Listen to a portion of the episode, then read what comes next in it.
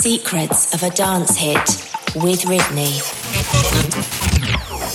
Welcome, friends. Season two of Secrets of a Dance Hit. My name is Ridney. Seven new guests for you. And yeah, hopefully we can bring some more shows. I've set up a little Patreon, patreon.com slash Ridney. If you're happy to throw a couple of coins into the box, it helps keep the podcast running. Yes, seven new guests. And we kickstart with the first one. An absolute banger. It was an instrumental first and then became a vocal mashup. This is Mason with Exceeder.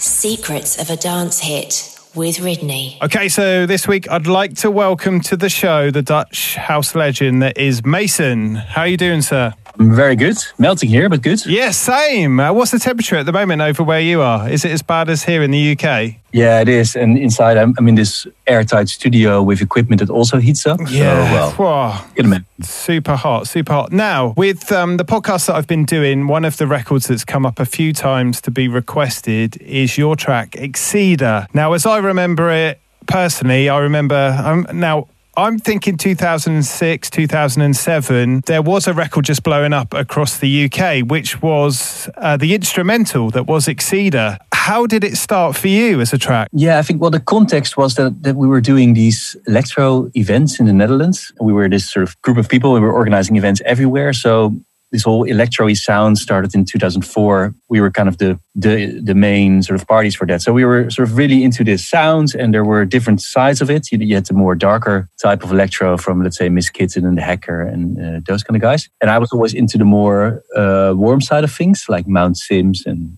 a few others. And kind of from that period, yeah, my productions also started to get to a certain level that they started to be releasable, uh, good enough and yeah, so then I made Exceeder. It was really something in between. It was the first, the third record I, I ever released. Yeah, it was actually a B side. Um, the A side was a sort of Italo disco record called uh, Follow Me. Yeah, Follow Me. And I, I, just felt Exceeder was a little bit too easy or predictable. So I thought, okay, it's fine for a B side, but I'm not going to put it out as a single. Uh, and then all of a sudden, there was this whole buzz about the B side, and we're getting all these label requests and licenses and stuff.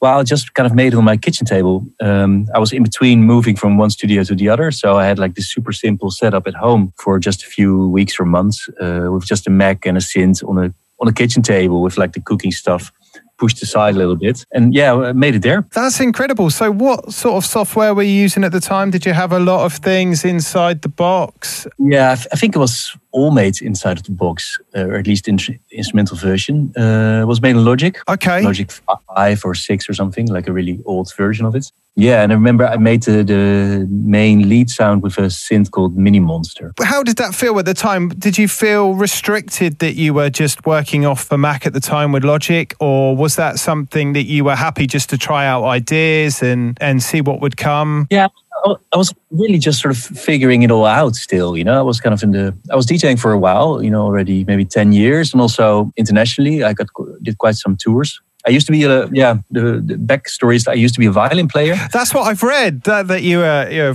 a violinist. And and was there a connection with Tiesto at all? Is that right? Yeah. So I started to um, well since I was very young uh, play violin, and from I don't know somewhere in the nineties I started to bring my uh, like electric violin to stage, and then Tiesto saw that, so uh, and he asked me to to accompany on this world tour. So I was already kind of used to playing uh, bigger venues and, and tour uh, worldwide, but my productions were still kind of lacking behind. You know, I started maybe around the millennium or something with some equipment and things, but it just you know didn't sound great and stuff. So my my studio setup was also very uh, very simple compared to now. But you know, you don't need much to make a good record. I think you know with a with a laptop you can make a hit record these days. Yeah. It's not about the it's about the cook and not the kitchen. Yeah, yeah, absolutely. And um, what label did they come out on at the time? Was was it just a small independent or? Yeah, it was a super small Dutch label. Um, yeah, as I said, we, we were doing these uh, parties called Electronation, um, and then we wanted to have a label that sort of uh, released some music from sort of Electronation artists. We did it together with uh, Don Diablo, who's now yeah huge EM star. Yeah. Um, so we we ran the label together with him he's also on the cover, I think, of the of the first initial Exceeder. You still see the face of Don Diablo on it, actually. Um, so yeah, and, and this was the first or second release on the label. It was called Middle of the Road Records. and then, um, yeah, I was really surprised to all of a sudden get all this feedback from international labels. And yeah, I bet. I bet that was amazing. What I mean, what sort of time frame was it between you guys putting it out and then the license requests? Kind of coming in? It went really fast. It went really fast, and it was straight away a bit of a sort of bidding war. And we we decided to go for um, this German label called Great Stuff. Yes, I know Great Stuff well. Yeah, yeah. Back in the days, they were you know well they still but they were like super influential. Yeah, and, uh, felt right, and we released it there, and then straight away uh, became a club hit that summer. So that was the summer of 2006. So it became a I think it became a beatport number one, and you know it started to be played a lot in Ibiza and stuff like that. So yeah, it was just um, mind blowing how fast it all went. And I, you know, I didn't have a manager and I didn't have agents worldwide and I didn't have a publisher and all that. So straight away, when you pushed into a sort of bigger type of scene, and I had to kind of get myself organized very quickly and made all sorts of mistakes, obviously, and as it goes. But you know, that's how it goes. At what point did you kind of go? Wow, this record, you know, it's not just a big record, it's potentially like one of the records of the summer, or, you, you know, it, there was a potential for this record to be a hit. And I, I'm sort of almost still staying on the instrumental version because, of course, it ended up becoming Perfect Exceeder. But for me, it seemed to have such an amount of legs, even as an instrumental, before it kind of crossed over and became a, a chart hit, certainly here in the UK. And I know it did in many other countries countries. Um, was there a point as an instrumental where you went, okay, this is this is crazy? Yeah, well, it straight away was pretty crazy in terms of like all this interest that came for it. Um, and then I do remember like I was I was playing festivals that summer, and you kind of heard it on like four different stages yeah. or something, you know, because it was a bit of a in between sounds. Yeah. So house guys could play it, and some even some sort of techno-y people would still play it, and um, yeah, it was it was just not like a straight up techno record or straight up, you know, it was a bit of a different record, I suppose, and um, that made it very sort of um, yeah playable for a lot of different artists. And I think I did a show in in London, and I was in the taxi from the airport, and and I heard it on the radio, you know, and that sort of stuff was was very strange for me. Yeah, yeah. I bet that was an amazing feeling, though, right? Yeah, and I mean, I had no idea how to do mix downs or anything. If you if you actually listen to the record, it sounds pretty crap, you know.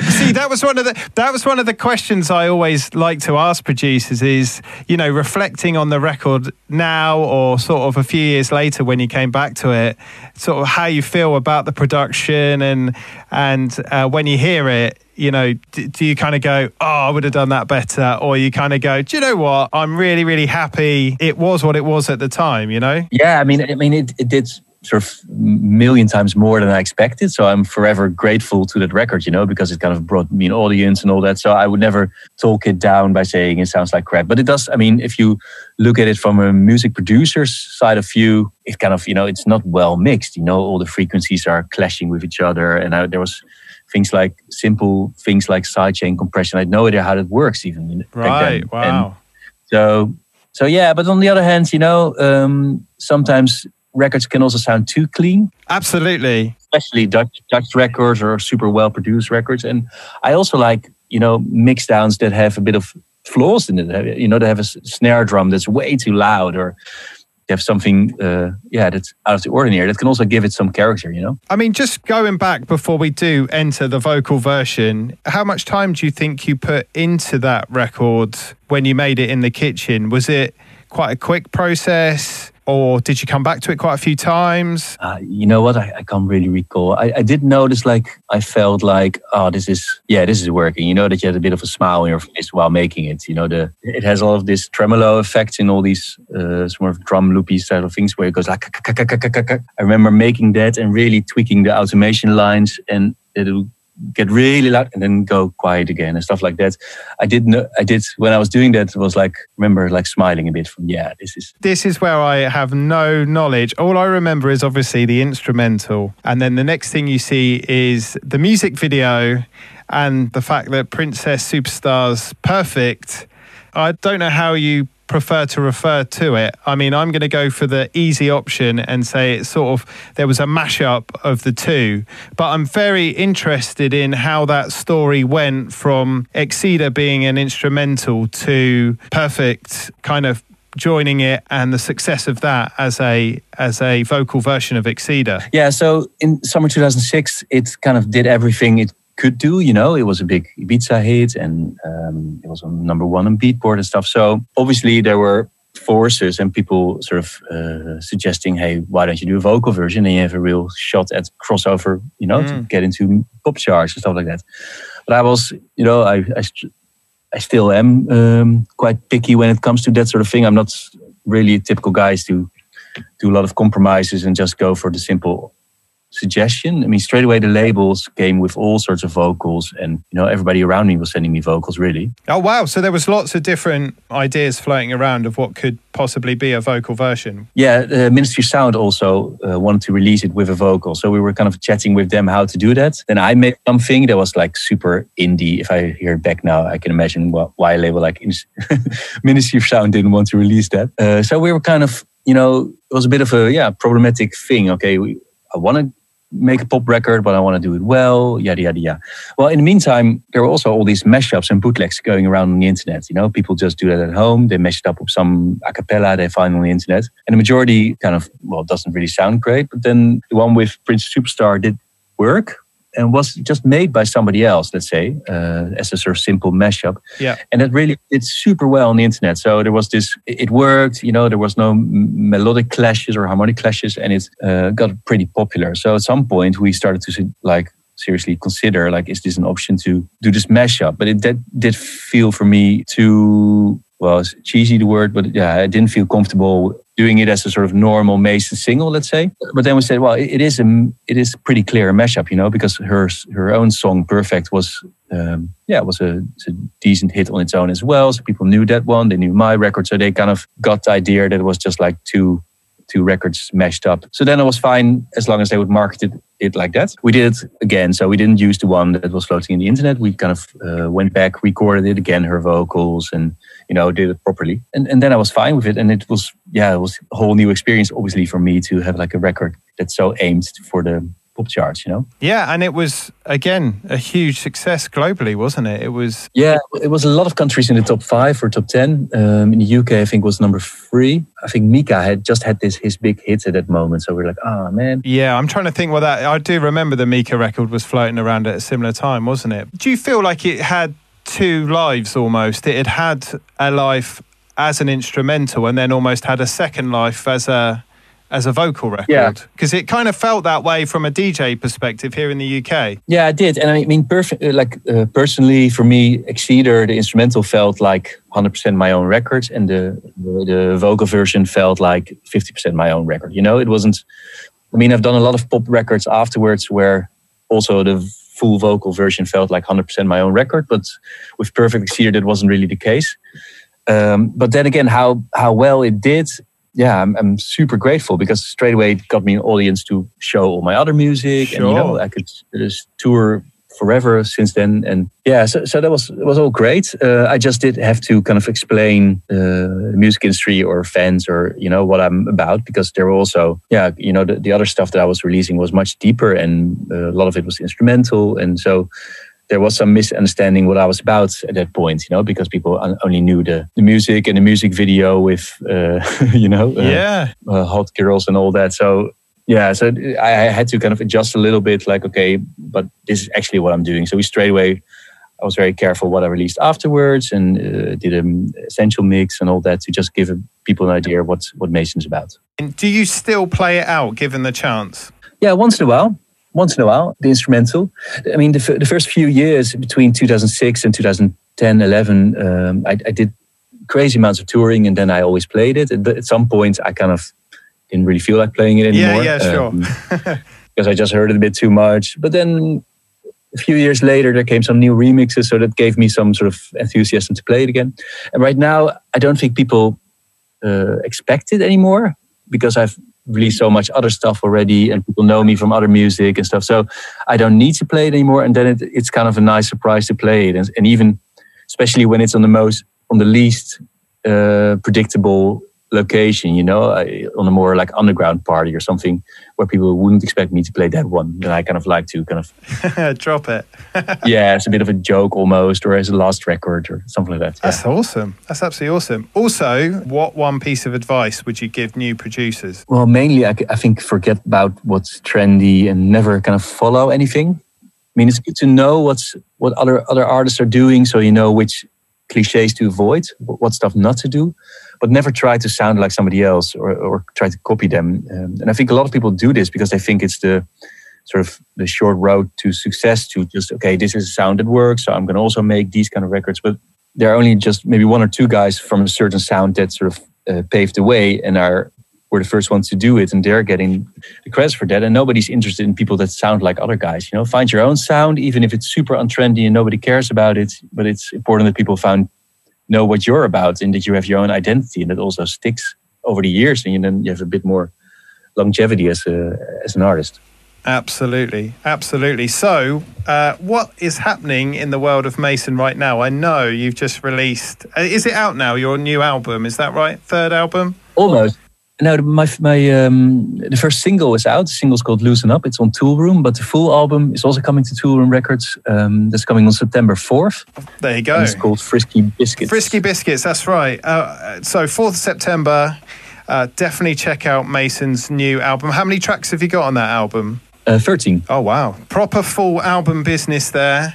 Yeah, it was really it was really good sort of moment. I was already doing stuff with Toolroom. We are planning to do a few singles, and then um, we were chatting like, why not do a full album? And I had so much material here. Oh, really? Is that how it? Oh, okay. So that's that's sort of how it came about then. That that you just had so much available that the guys were like, let's let's do something um, from from some singles that they were into. Yeah, I mean, we had this the, like three or four singles, but then uh, I have so much other music that I I kind of create a lot and I make a lot, and there's so much that I like, but that I cannot re- kind of release as a single, you know, because for singles, right? Uh, but then with an album, you have so much more uh, space to release kind of thing.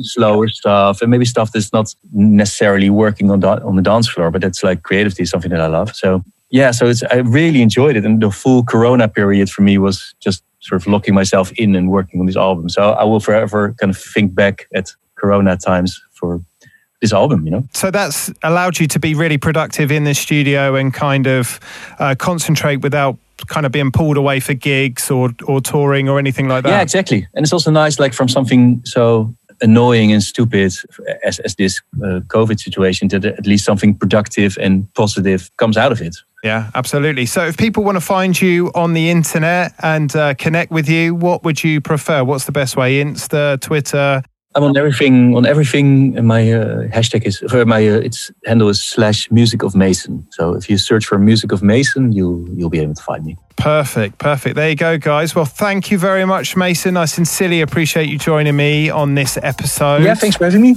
And yeah, hopefully catch up soon, my man. Thank you very, very much. All right, take care. Secrets of a dance hit with Ridney. Huge thanks to this week's guest and, of course, to you for tuning in. If you've missed any of the previous shows, they are available on Spotify or Apple or the usual providers. Just search out Ridney or Secrets of a Dance Hit. They should all pop up. And, of course, don't forget if you're feeling generous, uh, drop a donation into the Patreon, patreon.com slash Ridney, and hopefully we can get some more artists on the show. And a big up, of course, to Carl Hannigan for all his amazing efforts on the show. Thank you, sir. And we will do again soon. Till then, see ya.